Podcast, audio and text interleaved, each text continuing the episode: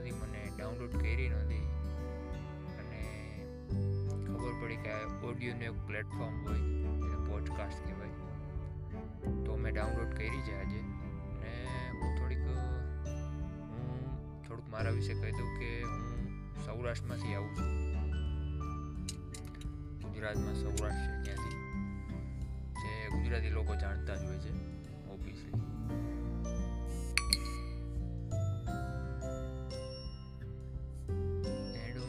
હું માગીશ કે સૌરાષ્ટ્રની લાઈફ કેવી હોય, એના વિશે થોડુંક બોલવા માગીશ. લાઈફ અને સૌરાષ્ટ્રના લોકોની માનસિકતા. કેમ કે ગુજરાતમાં તો, ગુજરાતમાં આમ જોયું તો બે પાર્ટ પડી જાય. એક સૌરાષ્ટ્ર અને ગુજરાત. ગુજરાતમાં અમદાવાદ, બરોડા, સુરત ઘણા મોટા સિટી છે, નાના નાના ઘણા ડિસ્ટ્રિક્ટ છે. સૌરાષ્ટ્રમાં આમ જોયું તો રાજકોટ મોટા મોટું સૌરાષ્ટ્રનું રાજકોટ કહેવાય. મેં મોટા સિટીની કમ્પેરિઝનમાં નાના સિટીમાં મેં જોયું. એની માનસિકતામાં બહુ ફેર હોય. મોટા સિટીમાં તમે એમ લોકો આઝાદીથી રહેતા હોય એવું મેં જોયું છે. નાના સિટીમાં લોકો મનથી આઝાદ ન હોય. વાત મનની આઝાદીની. છે સિટીમાં કેવું હોય કે કોણ તો સિટી એવડું મોટું હોય, જેમ કે અમદાવાદ લઈ લો સુરત લઈ લો બરોડા લઈ લો કેવડા મોટા સિટી છે? એમાં જોઈએ તો આપણે અમદાવાદ. આપણે આમ કલ્પના પણ ન કરી શકીએ એમ. ગુજરાતનું મોટા મોટું સિટી કહેવાય છે. જેને ભારતના મોટા સિટીમાં એનું નામ આવે છે. ત્યાં લોકો શું કરે છે, શું નહીં, બાજુવાળો શું કરે છે, ઓલો શું કરે છે? કાંઈ ફેર નથી પડતો. એ કમ્પેરિઝનમાં તમે નાના સિટીમાં આવો. જેમ નાના સિટીમાં જતા જાઓ, ગામડામાં જતા જાઓ, તો એમ ફેર પડતો તું શું કરે છે? આ આપણે ન કરાય. ઓલું આપણે ન કરાય. આમ કરી તો કેવું લાગે? હિન્દીમાં નથી કહેતા? લોક ક્યાં સોચેંગે લોક ક્યાં કહેંગે? એના જેવું છે. આપણે. મેં સૌરાષ્ટ્રમાં વધારે પડતું જોયું છે કે તમે આવું કરશો તો લોકો શું કહેશે? કેમ કે અમુક સપના પૂરા કરવા ઘણા અઘરા છે સૌરાષ્ટ્રના માણસો માટે. જેમ કે તમે આજ સુધી જોયું છે તો ડાન્સિંગમાં, એક્ટિંગમાં કે પછી એવો લાઈવ પ્લેટફોર્મનું માધ્યમ હોય બધાય. છે, ઘણા લોકો હશે. પણ મેં ઘણાના સપના જોયા છે ને જે લોકો પૂરા નથી કરી શક્યા. સ્પોર્ટ્સમાં છે સાવ નથી, હું એમ નથી કહેતો, ભાયા લઈને લોકોની માનસિકતા બહુ અલગ છે. મોટા સિટીમાં મેં જોયું છે, એ લોકોને આમ કંઈ ફેર ન પડતો, એ લોકો આમ પોતાનું કેરિયર ગમે તે ફિલ્ડમાં બનાવી શકે. પણ નાના સિટીમાં તો વધારે પડતું સરકારી નોકરીને માન આપવામાં આવે સરકારી નોકરી એમ નથી કહેવા કે ખરાબ વસ્તુ છે, સારી જ વસ્તુ છે. જેના ઘરની સ્થિતિ થોડી ખરાબ હોય, એને સરકારી નોકરી મળી જાય કોઈ પણ ફિલ્ડમાં ને કોઈ પણ ક્લાસની. આપણે ક્લાસ થ્રીની વાત લઈએ ત્યારે વધારેમાં લોકો પ્રિપરેશન કરે છે મહેનત કરે છે. તો એ સારામાં સારું કહેવાય. અત્યારે ક્લાસ થ્રીની સેલરી નીચામાં નીચે વીસ હજાર છે. તો એ સારામાં સારી વાત કહેવાય. કોઈને, કોઈના પરિવારમાં એના ફાધરની સ્થિતિ ખરાબ હોય ને એને, એના સનને કે એની ડોટરને જો સરકારી નોકરી મળતી હોય, તો એ સારામાં સારું વાત છે. પણ એને બીજો કોઈ વ્યક્તિ હોય, હવે એને રસ બીજામાં છે. ઘરેથી એમ કહે કે તું સરકારી નોકરી કર. આવું જોયું છે? એટલે બોલું છું. એ વસ્તુ સનનું આખું ફ્યુચર ખરાબ કરી નાખે. કેમ કે હવે બેરોજગારી એવડી છે, તમે જોયું હોય કદાચ. તો અત્યારે આ કોરોનાની પરિસ્થિતિમાં તો કોઈ પણ એક્ઝામ આવતી નથી, પણ જ્યારે પણ કોઈ એક્ઝામ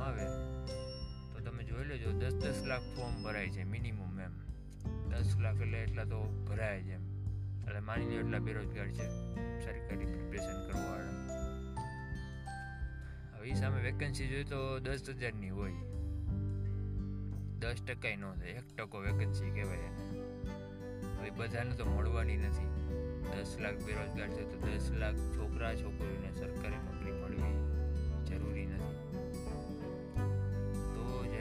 જેને બીજામાં રસ છે એ શું કામ બીજું કાંઈ ન કરી શકે એમ? જેને સ્પોર્ટ્સમાં રસ છે, ક્રિકેટર બનવું છે, ફૂટબોલર બનવું છે. આ ખબર છે એમાં મહેનત જોઈએ, આ જોઈએ.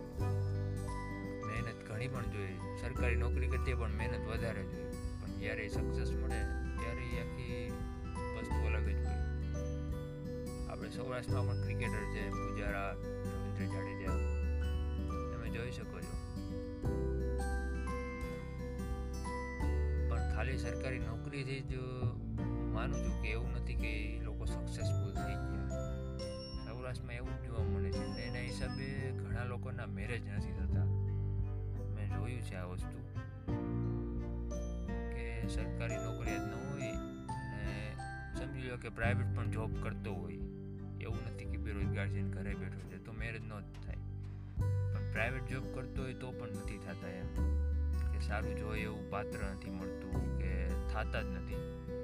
ઘણી બધી કાસ્ટમાં હવે ફરજિયાત થઈ ગઈ એમ કે સરકારી નોકરિયાત જ હોવો જોઈએ, તો જ દીકરી આપે.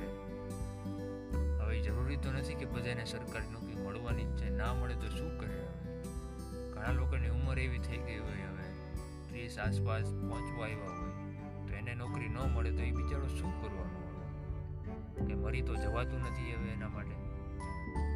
અત્યારે કોરોના જેવી પરિસ્થિતિ છે તો બધુંય બંધ છે. દુનિયા ઊભી રહી ગઈ છે, એમ માની લો તો ચાલશે. પણ આ એક ડિજિટલ પ્લેટફોર્મ છે, એ ચાલુ રહેવાનું છે, અવિરત એમ. કે માણસો મોબાઈલ તો કાંઈ મૂકી દેવાના નથી ક્યારે. જેમ કે હું આ બોલું છું, તો આ કદાચ ભલે ને કોઈ સાંભળે, ન સાંભળે, પણ મેં તો બોલી દીધું ને. જ્યારે પણ લોકો સાંભળશે, જેટલા બી સાંભળશે, એક સાંભળે કે બે જણા સાંભળે. પણ એ આ પ્લેટફોર્મ તો ચાલુ જ રહેવાનું છે ને. એવી રીતે કોઈને ઓનલાઈન ફિલ્ડમાં કે ડિજિટલ પ્લેટફોર્મમાં રસ હોય, કે ગમે તે અધર ફિલ્ડમાં રસ હોય એ શું કામ એનું કેરિયર ન બનાવી શકે અમારે વાત આ નાના સિટીની છે, તાલુકા લેવલ ગ્રામ્ય કક્ષાની. એ એને સરકારી નોકરી કરવી ફરજિયાત શું કામ છે. અને તમે આ વાત ન માનતા તો તમે ખુદ તમારા આજુબાજુનું વાતાવરણ